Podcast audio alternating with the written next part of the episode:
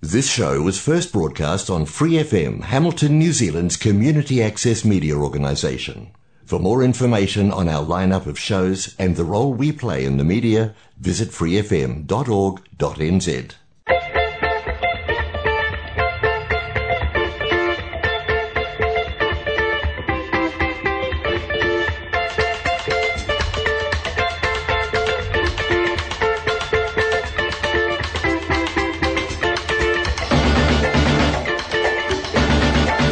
FM 89.0 Independent Community Mini and now my Hare Mai Kia ora Tanakwe. I'm Bruce Gill with Mel Driscoll and a guest this afternoon is 20 to 1. Hope your afternoon is going well.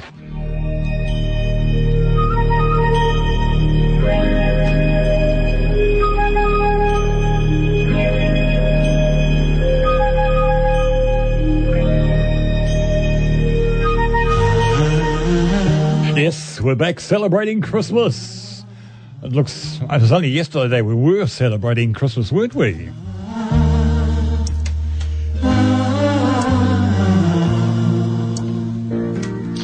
Anyway, what's on this afternoon's program? We've got some more memories of the Founders Theatre. And uh, Mel Driscoll will be joining us very, very shortly. Uh, but right now, let's take a look at December 4, 2022. 338, we've only got 27 days to go. And uh, hope you get down to Garden Place because the Christmas tree is up and there's shows going on all the time down there. Great show last night. 1745, 277 years ago this year, Charles Edward Stuart's army reaches Derby. Bonnie Prince Charlie, of course, its furthest point in the second Jacobite uprising. The prince set up camp in the city. His plan was to march south to seize the British crown. The prince abandoned his um, his quest and retreated at the rear of his army.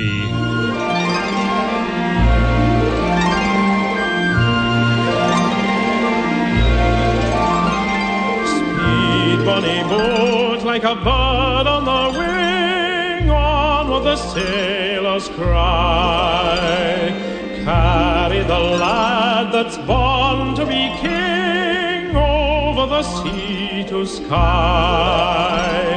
Loud the winds howl, loud the waves roar, thunderclaps rend the air. Baffle our foes, stand by the shore,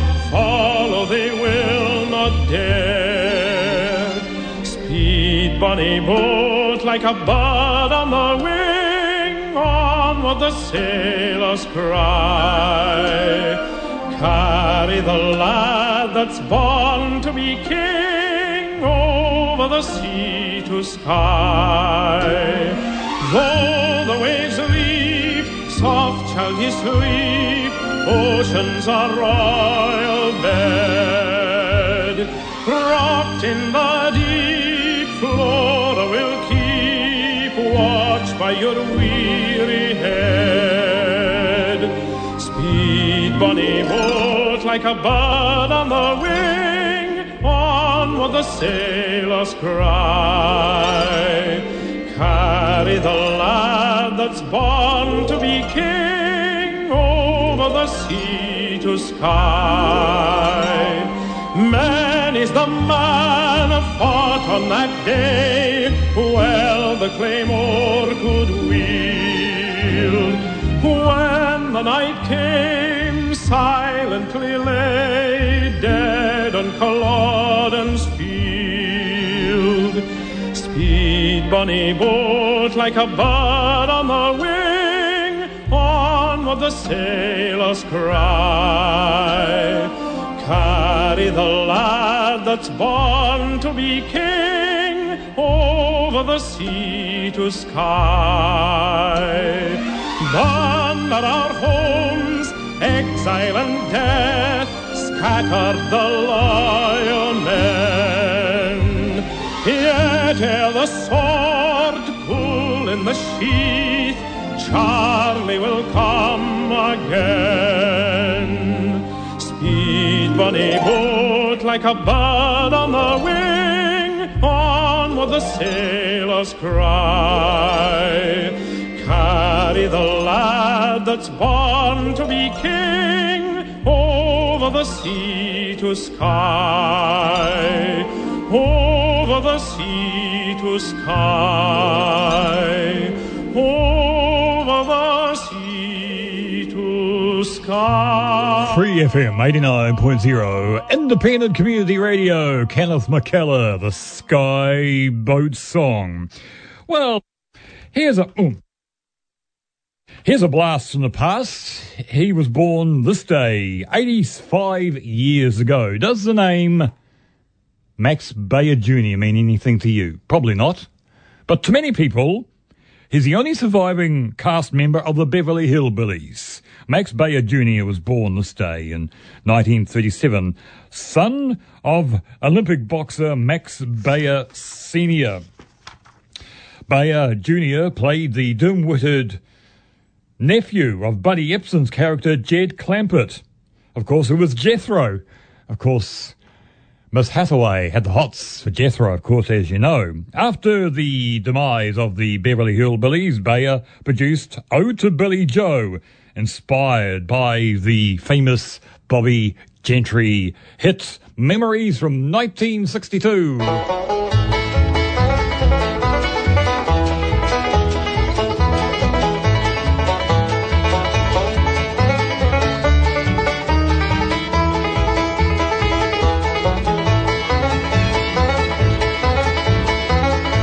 been listening to my story about a man named Jed.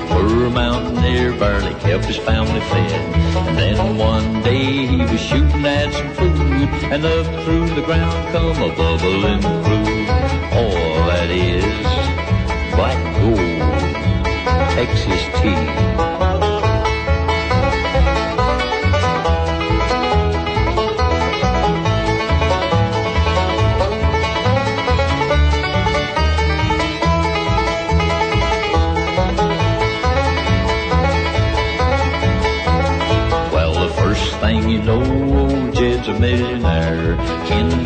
Said, Jed, move away from there. He said, California is the place you ought to be. So he loaded up the truck and they moved to Beverly Hills, that is. Swimming pools, movie star.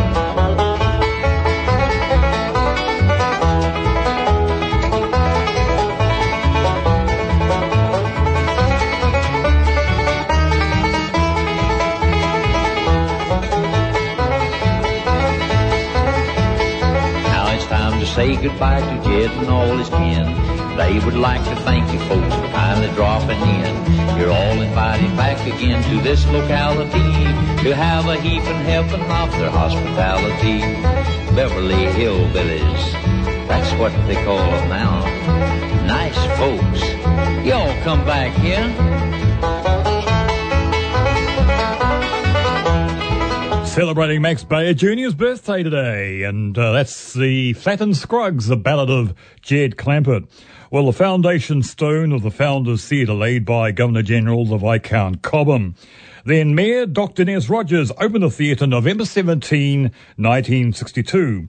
On the um, 25th anniversary of the theatre, Rogers recalled, then um, then Hamilton was just a bloody cow town. I'm quoting the late Dr. Dennis Rogers. Well, Sir Howard Morrison, the Founders Theatre, 1982. Backed by the Yandall sisters, musical director Wayne Senior, the special filmed by TVNZ. And of course, you know the song I'm going to play for Kare Amai.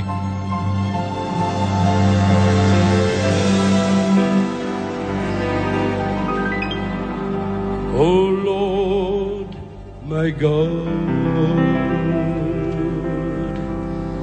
when I in awesome wonder consider all the works thy hands have made,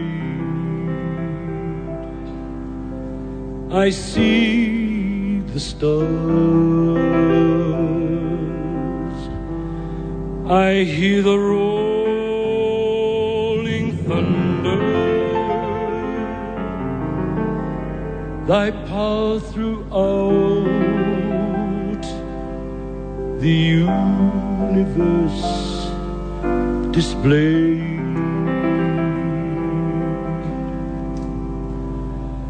For God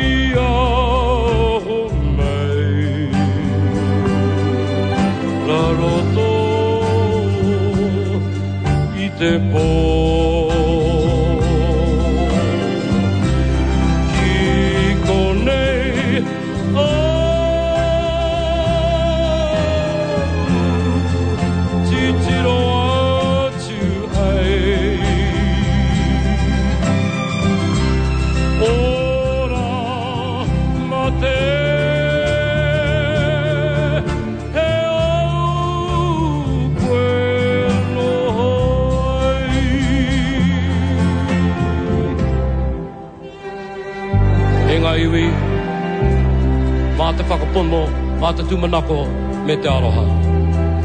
O e nei taonga te mea nui o te aroha. Ladies and gentlemen, the three most important things in life, faith, hope, and love. It is with my love that I thank you all for sharing this night with me.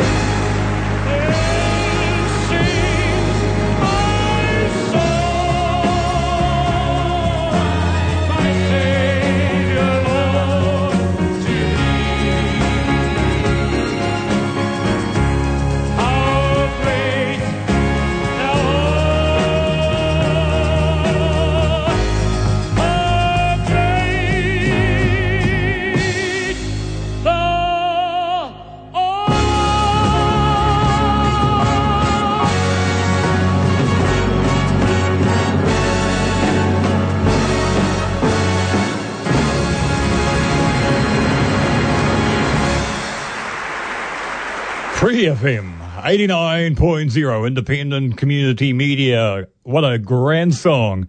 And the Howard Morrison's the Howard Morrison version recorded at the Founders Theatre in 1982. Great acoustics and great special. Still gives me goosebumps.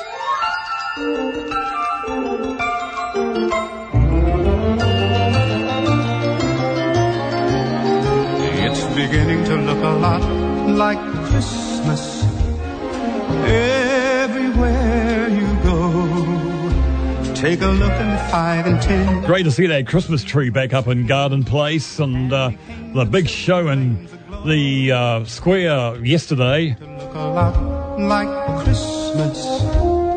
Toys in every store. And we'll continue our memories of the founders through to 2 o'clock this afternoon. on your own front door. A pair of hop-along boots and a pistol that shoots is the wish of Barney and Ben. Dolls will talk and we'll go for a walk is the hope of Janice and Jen. And Mom and Dad can hardly wait for school to start again. Uh, just a note here that our guest last week talking about the dogs, he reminisced about seeing Little River Band in town. Well, they appeared at Seddon Park, yes, Seddon Park, on February 17, 1983.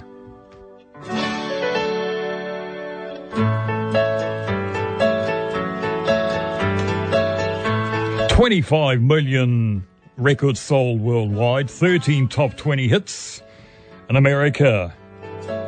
Look up here. That's the Little River Band, Seddon Park in 1983.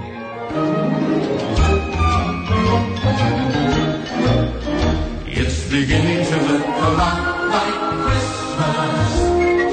Soon the bells will start. And the thing that will make them ring is the carol that you sing right within your heart. It's beginning to look a lot like. Christmas. Christmas. Christmas. Christmas. Hey, it's beginning to look a lot like Christmas. The great Johnny Mathis. Good afternoon, sir. Afternoon, and I see the people making their way into the city of Hamilton, going down to the Santa Parade. Yeah, great stuff. Uh, Well, we should be we should be on a float somewhere. Oh, well, let's take us to the Bay of Islands, Oh. where Rachel Biggins is there with her husband, Luke Treadwell. And in addition to the family, the news, Rachel. Hi, Melvin. We've had a little baby girl called Hazel. Oh, congratulations! hey, everything fi- everything fine with the baby? Oh, fabulous. Yep, she's had her first day on the boat today, so Have- um, lovely. Have you have you have you named her yet? Yes, uh, Hazel. Oh, that's Hazel. A, that's a good name. Another little Lovely. yachty in the uh, coming up there to take command of your catamaran yacht, Copico. That's right. She's skipper in training. It's wonderful that she is exposed to that life.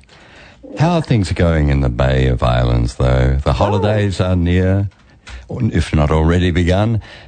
However, it follows a season when people couldn't reach you to charter your sh- yacht or all the people who were missing from the Bay of Islands.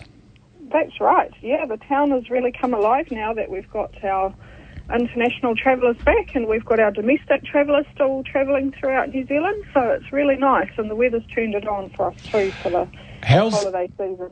how's the COVID cases in Northland? Because when I hear from the Ministry of Health on their latest COVID cases, I start to worry that this summer could we could be in a bit of trouble.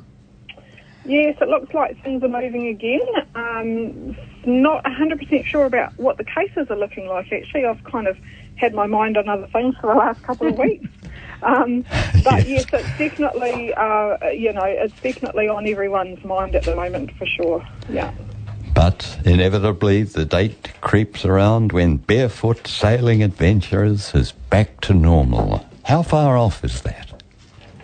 Um, oh, that might be a little bit hard to say. Um, the, the tourism predictions are still saying that we're looking at regular visitation back by 2025. Um, obviously, we've got some markets that still aren't able to travel to New Zealand, like China. Um, and obviously, people are still a little bit uncertain about travelling uh, just yet as well with COVID, etc. Um, but we're doing okay. We, we've um, we've done well with our, our season from starting in October, and yeah, we're really happy with how things are going at the moment. So that's great for us. You've got a blue. When I see pictures of Northland and your area, I see blue skies, calm seas.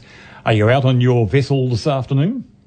We are. The the guys are doing some maintenance on the boat, so I thought I'd grab a chance to hop on with little Hazel, and the weather is stunning. It's a very light breeze, so that's nice. And yeah, definitely blue skies. And, and she's got a Moving up. life. She's got a life jacket on. Absolutely.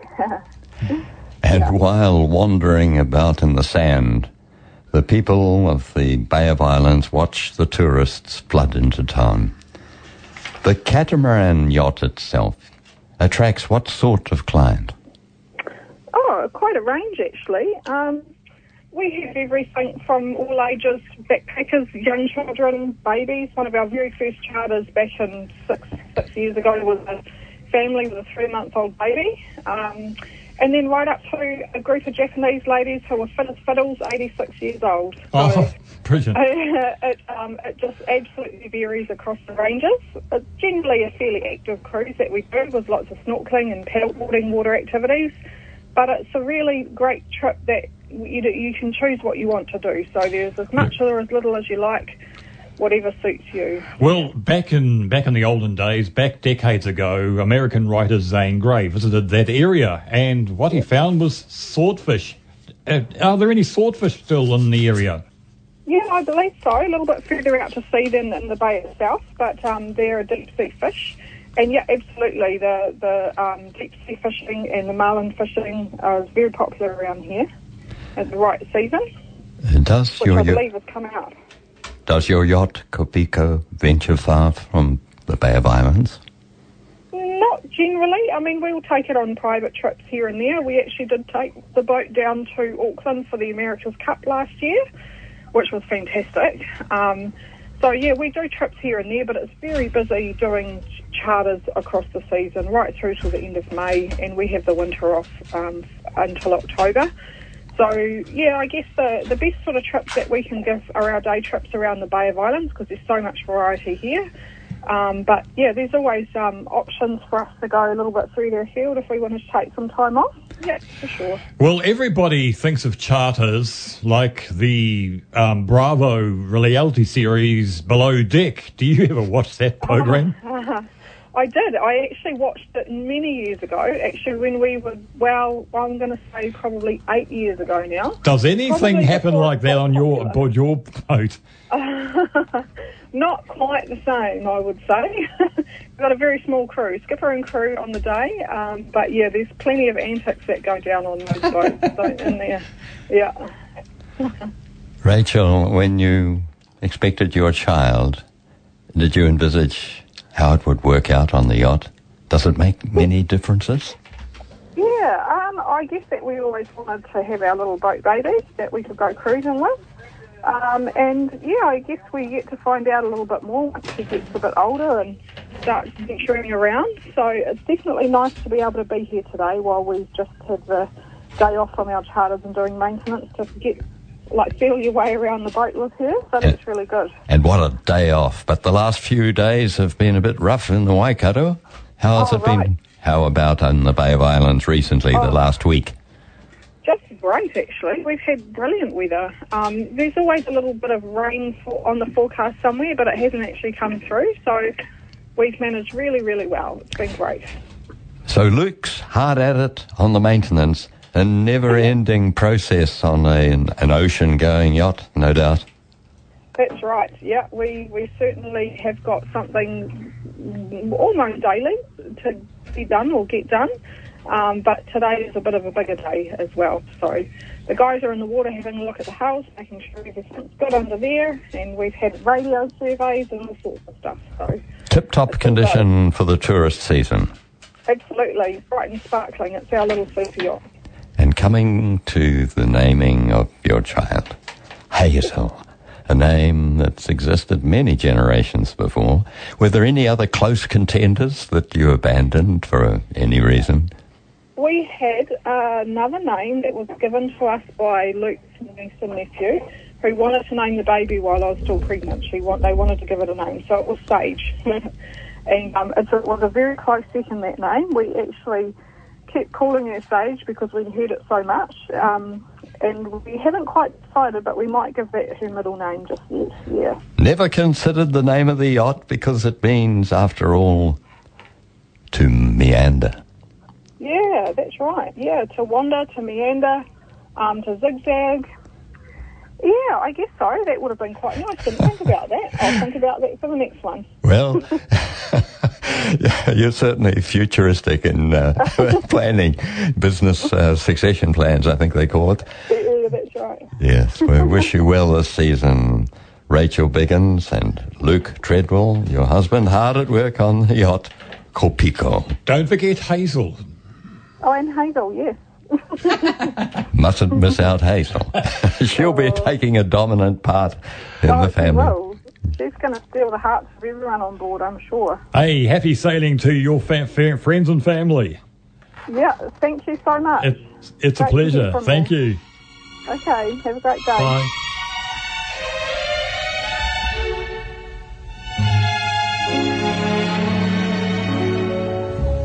Chestnuts roasting on an open fire. Jack Frost nipping at your nose. Oh, the immortal voice of Nat King Cole and Mel Torme's The Christmas Song. The warning that went to waste. For all the pomp and importance directed to training a modern military machine to respond to a foreign threat, it must have failed the United States in the weeks before Japan unleashed its attack on Pearl Harbor in Hawaii, where the Americans based their Pacific Fleet. Consider this that surfaced after the war a warning from the Chief of Naval Operations to the Commanding General in Hawaii. Japanese future action unpredictable, but hostile action possible. We remember that at this time the United States was at peace with Japan. If hostilities can't be avoided, the United States desires that Japan commit the first overt act. This policy should not be construed as restricting you to a course of action that might jeopardize your defense. Prior to hostile Japanese action, you are directed to undertake such reconnaissance and other measures as you deem necessary, for these measures should be carried out so as not to alarm the civilian population or disclose intent. Top secret, that message went out. Only for the eyes of the most senior officers nearly 81 years ago.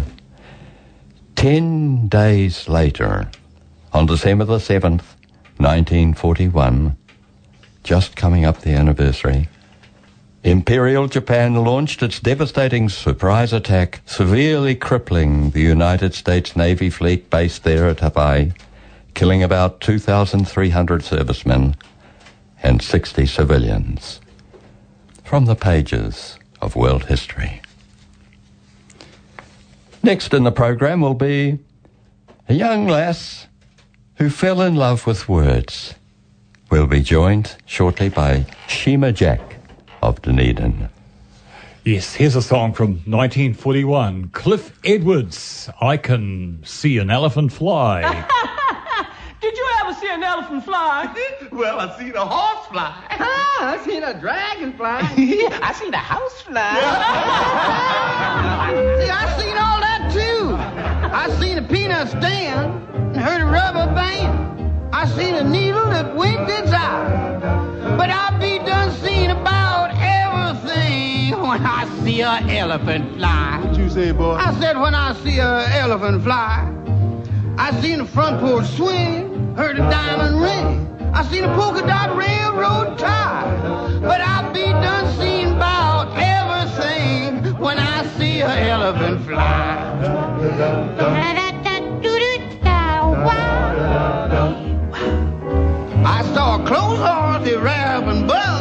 Just an aside, for years afterwards, many people blamed Hirohito, the emperor, but it was him, sorry, it was his generals and admirals who, I think, uh, I think uh, people would see Hirohito as um, not to blame for many of uh, the Japanese wills. He was above.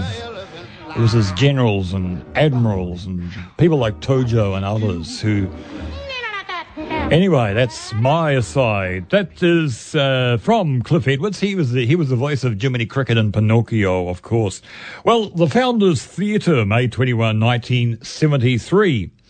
Andy Stewart, Jimmy Blue and his band, Ron Dale and Alex Morrison. The show uh, was um, brought to New Zealand by Kerridge Odeon and, of course, J.C. Williamson. Jimmy Blue, born Glasgow, 1929. His association with Stewart went back to 1961. He died in 1999. Of course, Stewart, his um, birthday is coming up at the end of this month. Just come down from the Isle of Skye. I'm no very big and I'm awful shy. And the lassies shout when I go by. Donald, where's your trousers? Let the wind blow high, let the wind blow low. Through the streets in my kit I'll go. All the lassies say hello. Donald, where's your trousers? A lassie took me to a ball and it was slippery in the hall. And I was feared that I would fall for I had me on my trousers. Let the wind blow high, let the wind blow low. Through the streets in my kit I'll go. All the lassies say, hello, Donald, where's your trousers? Now I went down to London town and I had some fun in the underground. The ladies turned their heads around, saying, Donald, where are your trousers? Let the wind blow high, let the wind blow low. Through the streets in my kit I'll go. All the lassies say hello. Donald, where's your trousers? To wear the kilt is my delight. It is not wrong, I know it's right. The islanders would get afraid if they saw me in the trousers. The wind blow high, let the wind blow low. Through the streets in my kit I'll go.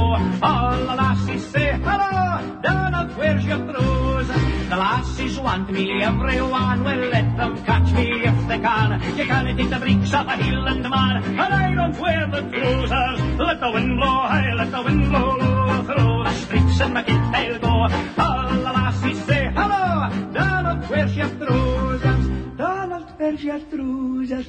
Donald, where's your trousers? Oh, well, that's the way we sing the song in Scotland. But of course, the song might have more international appeal, sung something like this. One, two, three, four. Well, just come down from the of Skye. I'm over big in the Montfort The lassie shoulder when I go by. But on a way to true love. A little wind I let the wind blow. Through the streets of Montfort I go. Oh, the lassie shall go blow. But on a way to true love. Oh, man, I'm all rock and roll. I'm moving and grooving to save my soul. Grab your and go, go, go. Hey, Donna. Oh, with the true love. A little wind blow, I let the wind blow low. Through the of Montfort I go. Oh, yeah, go, go, go. Hey, Donna. With the true love. Hey, Donna. With the true love, yeah. Hey, Donna. Hey, just a minute. What are you doing there? Man, I'm rocking it, man. Man, I'm really moving it, man. Well, just you stop rocking it and moving it, man. The song should be sung just exactly like this. Ah, she has come down from the Isle of Skye. I'm low in the north shy and the lasses shout when I go by. Donald, where's your trousers? Let the wind blow high, let the wind blow low. Through the streets in the kit I'll go. All the lassies say hello. Donald, where's your trousers? Donald, where's your trousers? Yes, more memories of the Founders Theatre coming up very, very shortly after our next guest. Donald, where's your trousers? Uh, late Andy Stewart. Shima Jack of Dunedin fell in love with words as a youngster, not only listening to, but writing words that set her apart from other students. A teacher's dream. Her natural talent springs from preschool times when pen, put to paper, produced imaginative pictures in her mind, stories and poems falling like the petals of the ancient Korean's mugunghwa blossom from her keen imagination. For two years in a row, Shima Jack wins the secondary school division of the Sargeson Prize, a contest judged among others by Dame Fiona Kidman with 165 entries in this year's secondary schools division. Congratulations, Shima. Thank you very much. And looking to the future, you won't stop writing, we suspect. No, definitely not. What are your ambitions? Your ambitions to succeed in this craft? And it is a craft, isn't it? Not everyone has it. Uh, I do believe that it's craft. Um, I have heard the stereotype before that it's um, innate. I don't believe that. I think everything can be learned. Um, Uh, others in your Yeah. family, uh, they're equally uh, articulate with words? Um, my mother read a lot growing up. Um, she grew up in China and she would read translated versions of classics. So she would read uh, classic Russian literature. Um, but no, my my dad actually works um, as a lecturer in physics. So um, no writers in my family. Well, you've got a good reading knowledge. Um, you are a fan of the Korean author Bora Chung and, of course, the novel called Cursed Bunny. Tell us about Cursed Bunny. Yeah, yeah. Um, that was something I was reading recently. Uh, it was a collection of short stories. They're translated from Korean. Um, basically, what I, I uh, they kind of reminded me of folk tales. So they were folk tales with a modern twist to comment on a, an aspect of society, often um, to a disturbing extent. It was very interesting.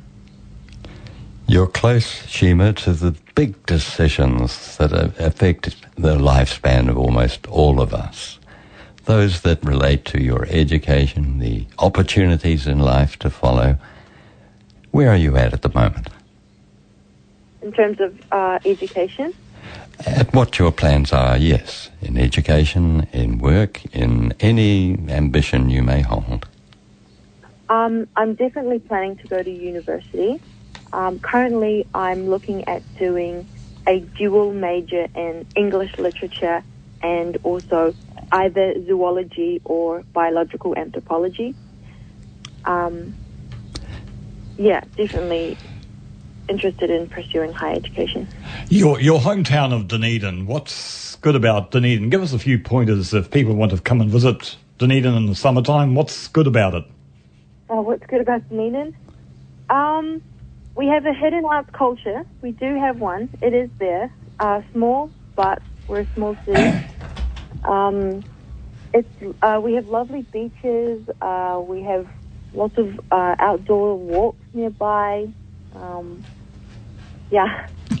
Hey, one one thing about Dunedin we all know, it's of course a Scottish town. It's got Scottish memories with Robert Burns and his nephew. Are you going to celebrate Hogmanay or New Year at uh, later this month? Um, I haven't before, but uh, I'll definitely keep it in, in mind. It would definitely be very interesting. The University of Otago, it's where you'll be a student, and it has a reputation. It's a very old one in terms of New Zealand. What are you looking forward to about the campus? Um, actually, this year I took two papers early at the University of Otago. So I took an English literature paper and a zoology paper um, while doing my high school studies. Um, the campus is very beautiful. The clock tower um, and the river running through it. It's got lots of great places to study.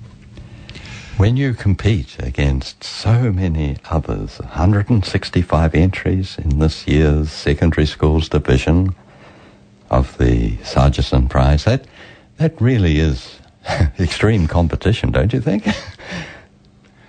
Yeah, yeah. Um, often I don't. I try not to think about it too much uh, before entering. How did you notice that your entry might differ from others? Are there things that make yours separate from the common themes that people adopted? Um, I don't think so. I don't. I think that um, what I enjoyed about reading some of the other entries was the very clear ties to um, personal life that all of the entries of these young people had were, were very personal and based on their own experiences, which I really loved. And I tried to um, use that in my own work as well. You're coming our way to the University of Waikato for a one week summer writing residency at the University of Waikato. What do you know about Hamilton City?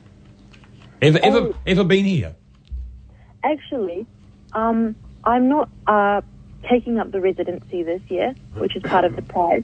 I I took it up last year, and I came to Hamilton for a week last year, um, and um, went through the mentorship. But this year, I've decided to pass it on to the second place winner. Well, that's very, He'll be coming up in my place. that's very noble of you. Well, well, closer to home, of course, in Piha, we've got Leanne O'Brien. Have you met Leanne? Yes, I did meet Leanne. She's absolutely lovely. Um, a really just stunning human being. When it comes to writing poetry, it may be easy for you, but most we don't know where to begin. But does it matter very much in the format that poems of a modern creation follow? I I don't think so. I um, for me, poetry is difficult. I do find it difficult. Um, I think there's a lot of thought that has to go into it, a lot of reworking, a lot of patience. Um, in terms of where to start, I I think anything at all, no matter how small, that sparks your interest um, about yourself or about other people around you, I think um, kind of exploring a, a curiosity about that through poetry is um, helpful for me. You're, you're a Chinese New Zealander. Uh, were you a bit of a child prodigy? Or did you Um, just work hard? Uh, a, a, a prodigy at writing. Yeah. Um, I I don't. I definitely was no prodigy. I read a lot when I was young. Um, I read a lot of books. A lot all- all the all the children's books. I read them. Um, and so that probably helped with my language ability when I was young. Um, and I just I just found it fun, so I kept doing it. Uh, the other thing which probably helped me to be motivated to write at such a young age was I read a children's um, poetry and writing magazine called Stone Soup. It's an American magazine, and to read the writing of other young people um, was really inspiring to me. I think at that age to to be like, well, I can do this too. Well, your prize is named after a person that has links with Hamilton City, Frank Sargeson. Have you any? Have you read some of the works of Frank Sargeson? I have. Um, when I was writing for last year's competition and um, trying to teach myself how to write a short story in the first place, I read some of Frank Sargeson's work. He's a very candid, very candid writer. Um, it reminds me a little bit of Hemingway, but um, also wrote extremely personally about and uh, directly about New Zealand life. You obviously are an, an individual, Shima, who thinks and cares about others. In looking back over how reading, writing had added to your life, you're anxious to encourage others to follow into that tradition by encouragement. You formed a young writers group. Yes, yes, I did. Um, last uh, at starting this year, Dunedin Young uh, Dunedin Youth Writers Association. What's the format for when you get together? Um, so we have about at least thirty members, maybe thirty-five to forty members. Um, we uh, so with the help of the director of the Dunedin City of Literature, Nikki Page, we are able to have a space in the Dunedin City Library every two weeks to meet, and it's uh, everyone there is very talented and motivated, and so the session they have lots of ideas for what they want to do in sessions. But um, something very valuable to us all, I think, was just the sharing of our work in sessions. So um, people being able to read their work out and just for everyone else to kind of hear young people's writing and enjoy it and be inspired by each other. Would you care to share an example of what you might present with us? I can. I have a poem here called Harvest. All right, so this is Harvest. Harvest. The airwaves are yours. Sorry? The airwaves are yours. it's Oh. over to you. We're looking forward to hearing this. Okay. I remember my grandmother used to make tea, milky gumboot tea that she would let me sip if I asked. I used to hate the taste. I wanted a sip because I could not have a cup. When I was little, I could imagine myself inside the mug, tiny, floating in the center of that round whiteness, the dark color of the tea rising around me, while above at the surface, the world opened like a rippling eye. When I was little, I could imagine myself climbing the grass, living in the roots of trees, or in termite rooms, beneath the stillness of swamps, before I lost the negative space, the due quiet, those grains of silence. Every day, when I make my cup of tea now, I think about how you're meant to let the tea bag sit in the hot water and soften. Let those little brown strands of tannins shiver out of the leaves in the heat. I don't have time for that. I beat it out of the tea bag with my spoon. Oh, that's what that's so brilliant. So, so you're a you're a tea drinker. What's your favourite brand of tea? My favorite brand? Um, I think there's a New Zealand brand that I was uh, like a green tea. Oh, New yes, Zealand brand no. that I was drinking recently. I've uh, look, looking at old pictures. I know the Chinese make love making tea, and they do it in such an, an such a an interesting way. And um, yeah, no. Um, to talking about Dunedin, of course, it's um, Robert Burns has been a big uh, mark on Dunedin over the years with his nephew, who the, one of the founders. Do you ever read Robert Burns? Um, I think I've read one, uh, one thing of his. Um, but no, not commonly. Yeah, yeah, it's it's interesting. Hey, it's a pleasure talking to you this afternoon. I think that those images that you create are so original. I don't know where they came from, the inspiration. Do you think that once we're grown ups, I mean, that's you're in that process, and that um, do you think that uh, that maturity robs us of our imagination as years go on? Um, I I think there it, that could be possible, but I was talking with my um uh, my my writing mentor, Magellic, um, and she she said something about my work which was quite interesting. She said that um, because I also have studied biological science, that that um, the analytical part of your brain that I assume comes with maturity, that kind of ob- observational part, um, came through in my writing, and I think uh, the the sharpness of observation is very important. Well, you're so right, because if we observe an infant, which we all were, examining the worms beneath stones and things that we as adults don't find relevant to our existence, but very much in the eyes of a two year old. For instance, you took the concept of being inside a tea mug. Perhaps that thought occurs to others, but the difference is that they don't write it down. Yeah. Your record so far, emerging as so creative, is kept alive by you committing it to paper. Perhaps if you trusted it to your memory, one day it would be gone, lost forever. I, I hope in the generations to come, Shima, that you're going to be in the same class as James K. Baxter, Denis Glover, Frank Sargeson, and other New Zealand poets. Uh,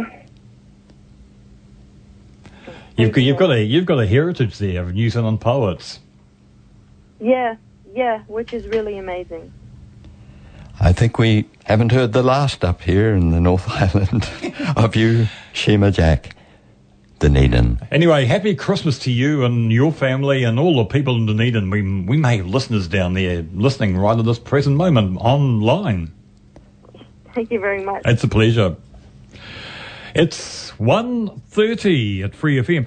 Um, this is an opinion of mine. I'm getting angry. I got angry last night for the constant theft of clothing left to for other people to wear from the Salvation Army store on Victoria Street. It is sad that you go past there at night and you see people stealing from the Salvation Army from the ground. They're taking furniture, they're taking clothes, etc., etc. This is going on weekend after weekend.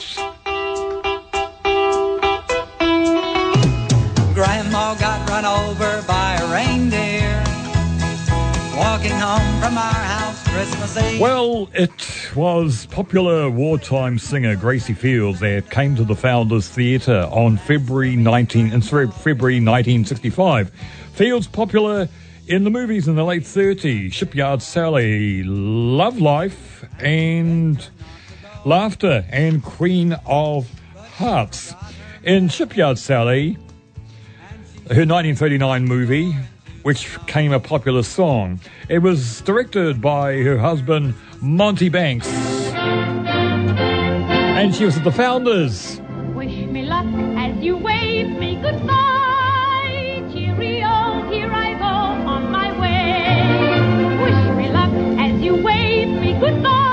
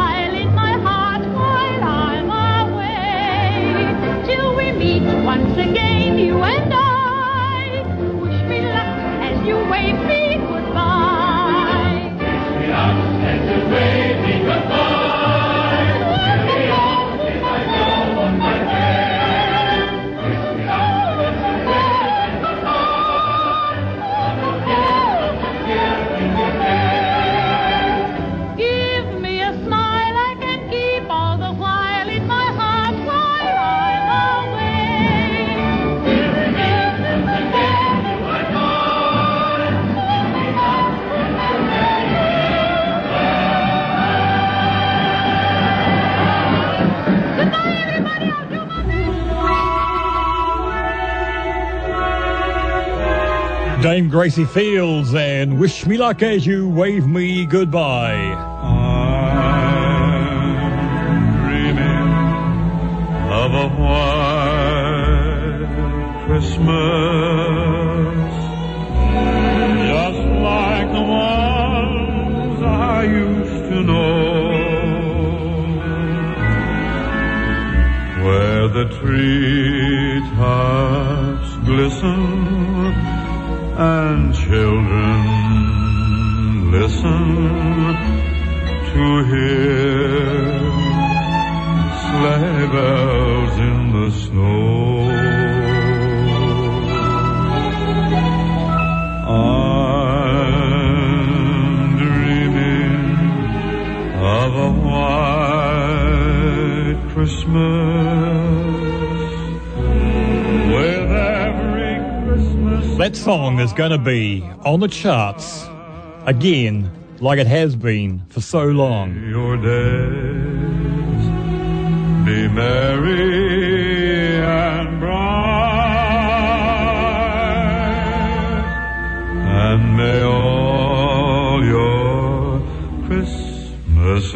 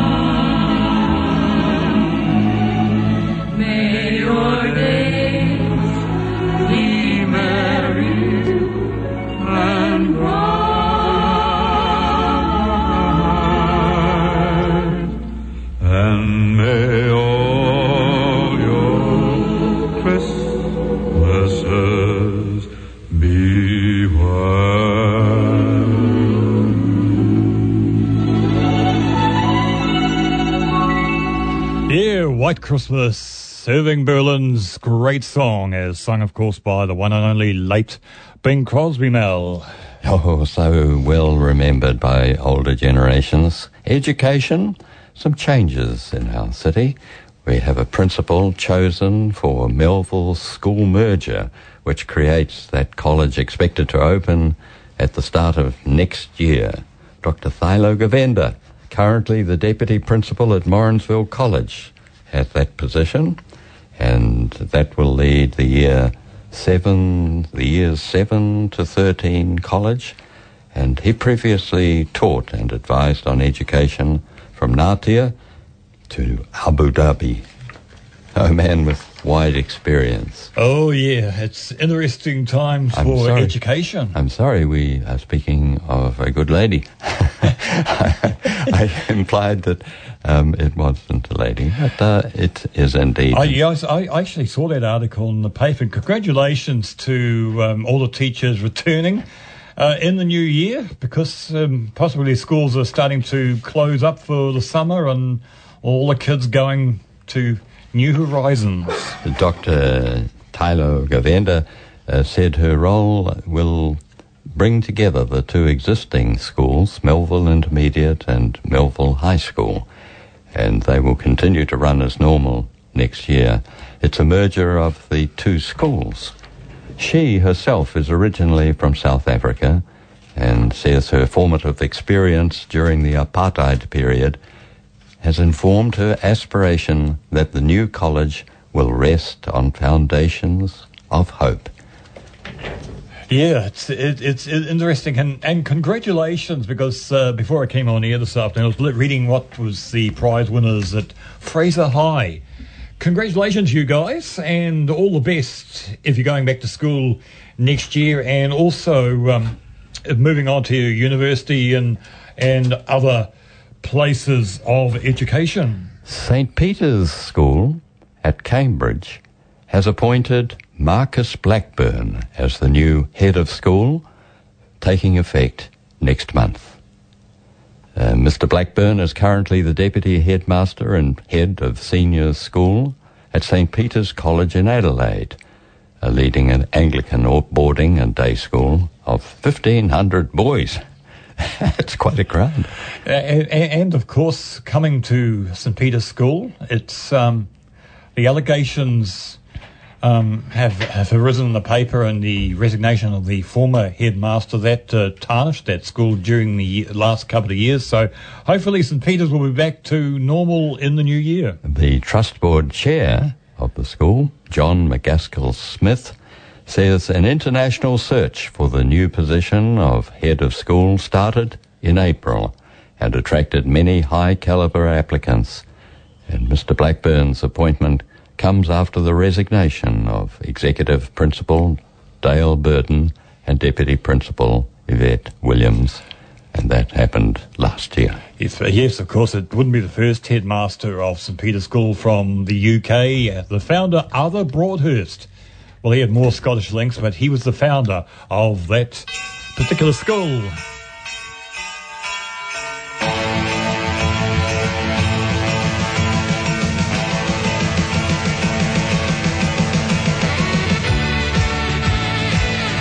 Well, the 1966 Royal Variety Performance at the Founders Theatre, Howard Morrison, Bill and Boyd, Max Merritt and the Meteors.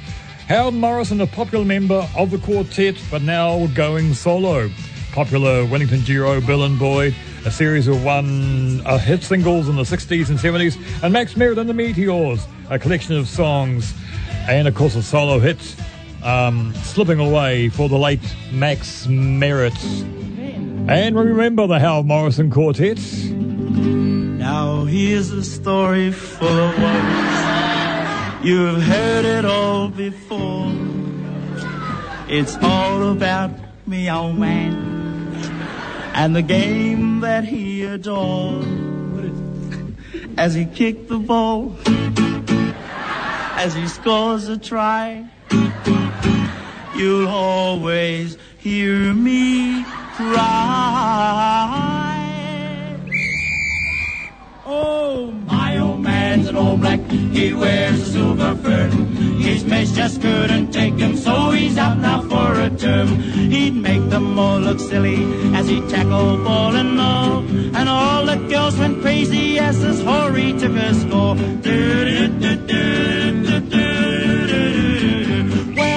now the soccer union offered Dad a part in a team to go to Scotland to play against the Hearts. But to our dear old Papa, it was just a silly joke. To kick a ball around all day was not for this old bloke.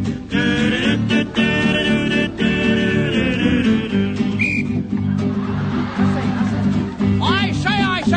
my boy. Uh, I believe they gave your old man a trial. Is that right? Is that right? Yeah. That's right, Howard. But they didn't tell me it was a dog trial.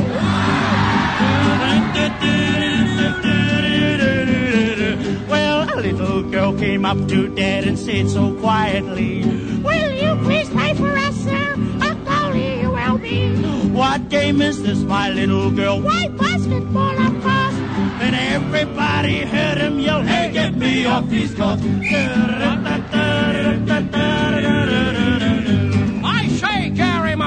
I suppose your old man's a little disappointed. Uh, his mates left him behind. Is that right? Well, actually, Howard, he wasn't craving to go. Well, the All Black team is leaving, and the best of luck to them. And if they find things tricky, they'll have to play like men, cause the Springboks will be watching from Transvaal to Cape Town. The team that ain't got Horis to score their last touchdown. Oh, my old man's an All Black.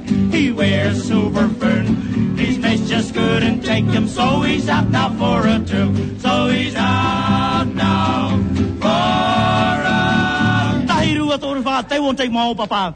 So he's out now for a. Beepapalula, give him pork and puha. So he's out now five, five, four, four, fum. Hey, Howard. Hey, what? There's no Horis in that scrum. So he's out now for a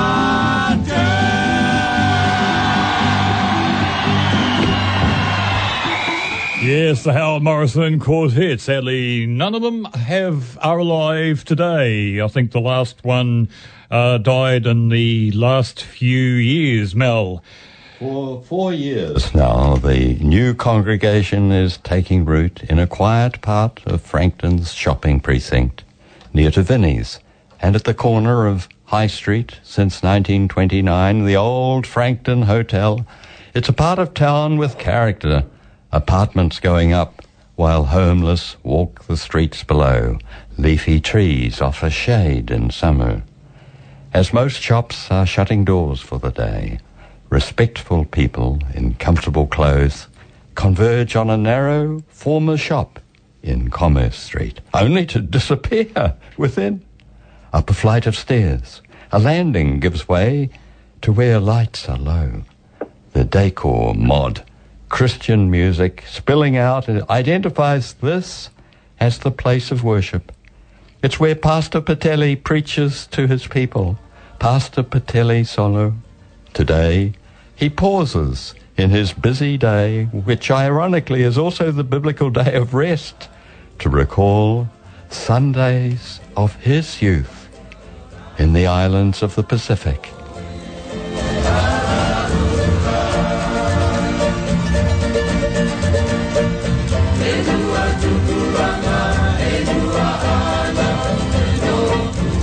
Good afternoon, Pastor. Good afternoon, sir. Tell us about when you were a boy and what was life like on Sundays in the church family of your island. Thank you very much. Um, when I grew up in the island as a boy, as a young boy, I was uh, very committed to church. And uh, every Sunday we have to be in church. Oh. It's our routine as a part of the culture. We have to be in church on Sunday. If you didn't go to church, sir, did uh, did you get beaten? Sorry, sir? If if you didn't go to church, were you told off by your aunties and have a stick around your bottom? Uh, yes, absolutely, sir. Uh, there are times uh, the village council will um, um, allow the young men or the chiefs to come around and check your house. And if you are not going to church, they will, uh, you know, uh, give you a fine. That's It is more of yeah, it's more of a compulsory um, uh, practice for the culture to be in the house of the Lord every Sunday. if we jump down the years of your life, a decade ago, ten years ago, in Christchurch, something set a new direction for worship. It begins when a couple's magnetism attracts others to their mission and outreach. Yes, sir. Um, my spiritual father, uh, the apostle, uh, he is the one who uh, married to uh, Caucasian or the Kiwi, and he's actually uh, originally from Nigeria. And then he got a vision from the Lord, and the vision is to changing family, changing generation, and um, and the vision was also a part of the ministry, Light of All Nations. So, and that's where we started. So, for me, um, coming over from the island, uh, I was looking for a place to worship, but th- this place, when I uh, uh, committed, the Lord has changed me, and that's where the Lord called me to come down here in Hamilton and serve Him in the ministry. What commitments do people wishing to worship as Christians in the Church of the Light of All Nations make to walking the talk? Mm, yes, sir. Uh, we have to uh, walk according to the righteousness of God and according to the laws of the Lord in the Bible. And whatever God said is a degree for Christians to live with it and walk with it.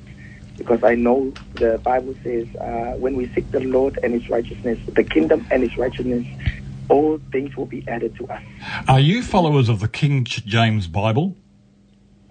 Uh, absolutely, uh, I don't actually say I'm a follower of King James Bible, but you know every word is from the Lord. So in any translation, I can use.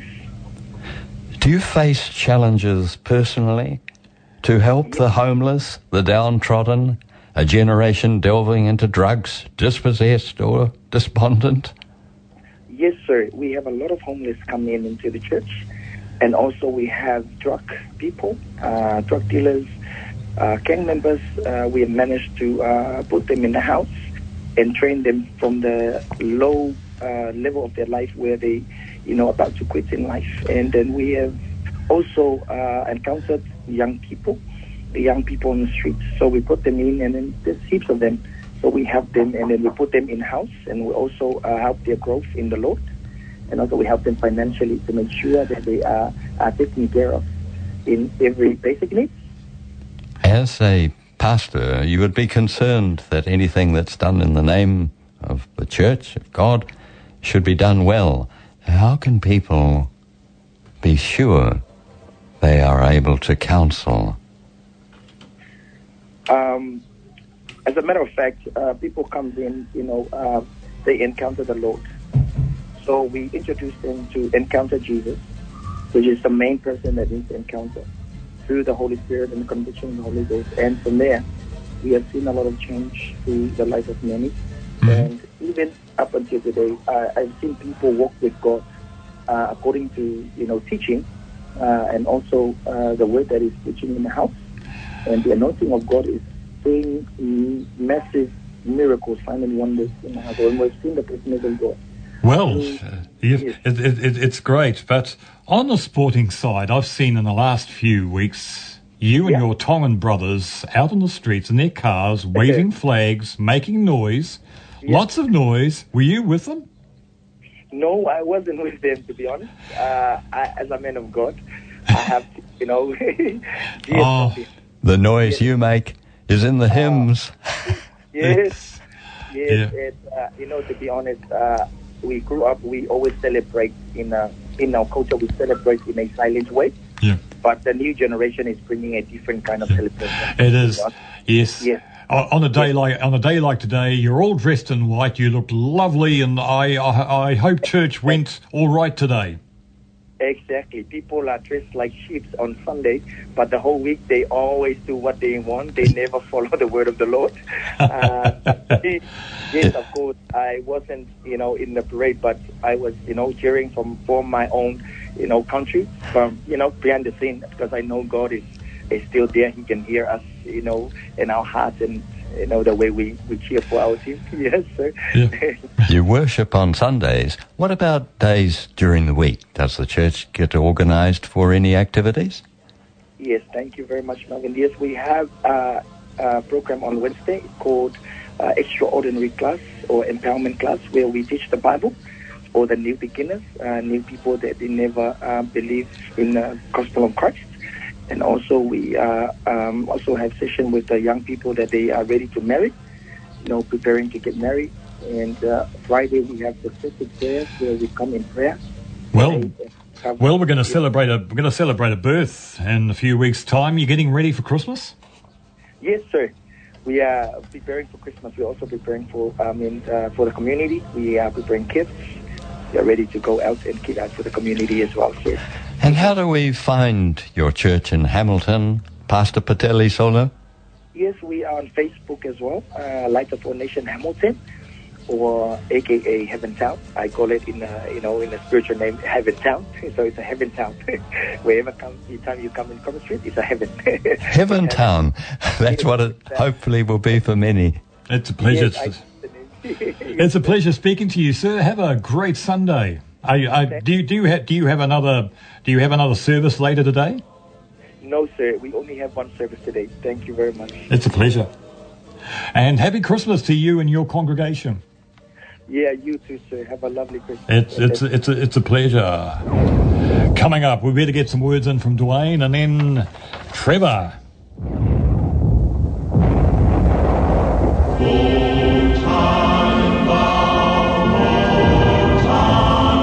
Change of plan. Trevor is next.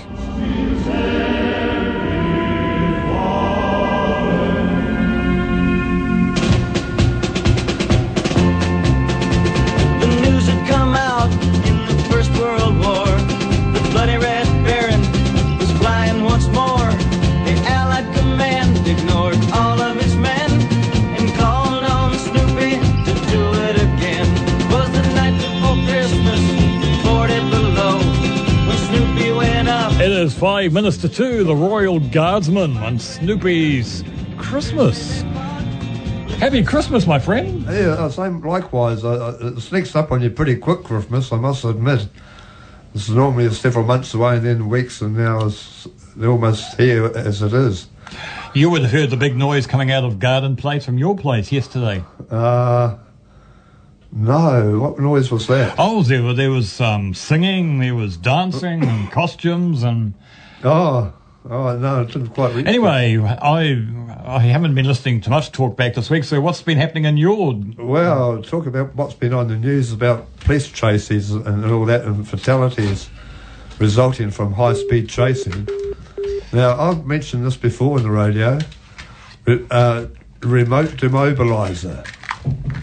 Now, the technology is already there. We use it to unlock cars, to set alarms on your car, to operate a TV, a video recorder, player. All done by remote devices. So uh, I can't understand why they can't fit these devices in police cars. So when they're chasing someone, they aim it at their car and press the, the remote. And all all cars by law would have to have a, a remote device receiver. So when they press it, the car becomes immobilised as chasing, so the car just rolled to a stop. I mean, it's quite common sense, and I don't know why nobody's picked up on that. Well, I've heard a few rumours and people people talk and they say the police don't want to face a 600 pound gang member, 600 kilo gang member. Oh, that's pretty heavy. Yeah. That's Well, elephant. yeah, but but but basically, some of those gang members are pretty broad, and uh, I don't think the police want to want to uh, have a conversation with them. And what you see on Police Ten Seven amazes me sometimes. And you, you you look at some of the photos of the people wanted, do not approach. Yeah, you begin to wonder. Oh, there's a lot of dangerous ones out there actually, and there's the pe- pe- police that, are, uh, particularly if they are, are working alone at night, and they pull someone up and they won't know until they get to the window of the car, the side window, who they're going to deal with. Yep. Hey, Trevor, thank you. You will have another comment from you next week. I had a request last week. Our friend of the show, JD, he has been going nuts over this song because we're going to play a little bit of it before we go at two o'clock. He just kept reminding me last week when I was talking to him off air, the wreck of the Edmund Fitzgerald because you saw the painting last week. Oh, Trevor. yes. that was a sketch actually, but yeah, I Yeah. did see it. Yeah. He's been doing a lot of studies into trains, he's into boats. So we'll leave you with Gordon Lightfoot and the song The Wreck of the Edmund Fitzgerald. Spot you later. It's coming up two o'clock. The legend lives on from the Chippewa on down of the big lake they call Gitche Gumee. The lake, it is said, never gives up her dead when the skies of November turn gloomy. With a load of iron ore, 26,000 tons more than the Edmund Fitzgerald weighed empty. That good ship and true was a bone to be chewed when the gales of November came early. Ship was the pride of the American side, coming back from some mill in Wisconsin. As the big freighters go, it was bigger than most, with a crew and good captain well seasoned. Concluding some terms with a couple of steel firms when they left fully loaded for Cleveland. Then later that night when the ship's bell rang, could it be the north wind they'd been feeling?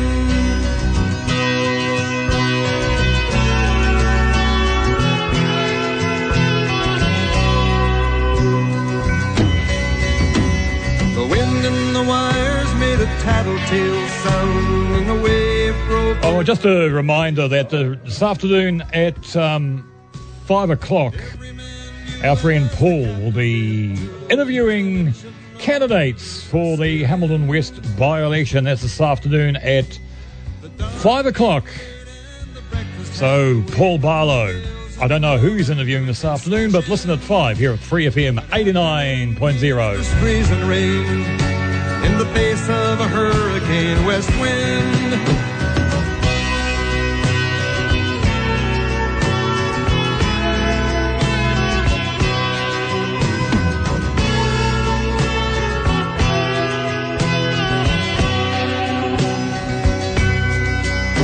When supper time came, the old cook came on deck saying, Fellas, it's too rough to feed you. At 7 p.m., a main hatchway caved in. He said, fellas, it's been good to know you. The captain wired in, he had water coming in, and the good. Thanks for listening to this Free FM podcast. If you want to hear more content like this, you can support Free FM via Patreon. Head to patreon.com slash freefm89 to find out more.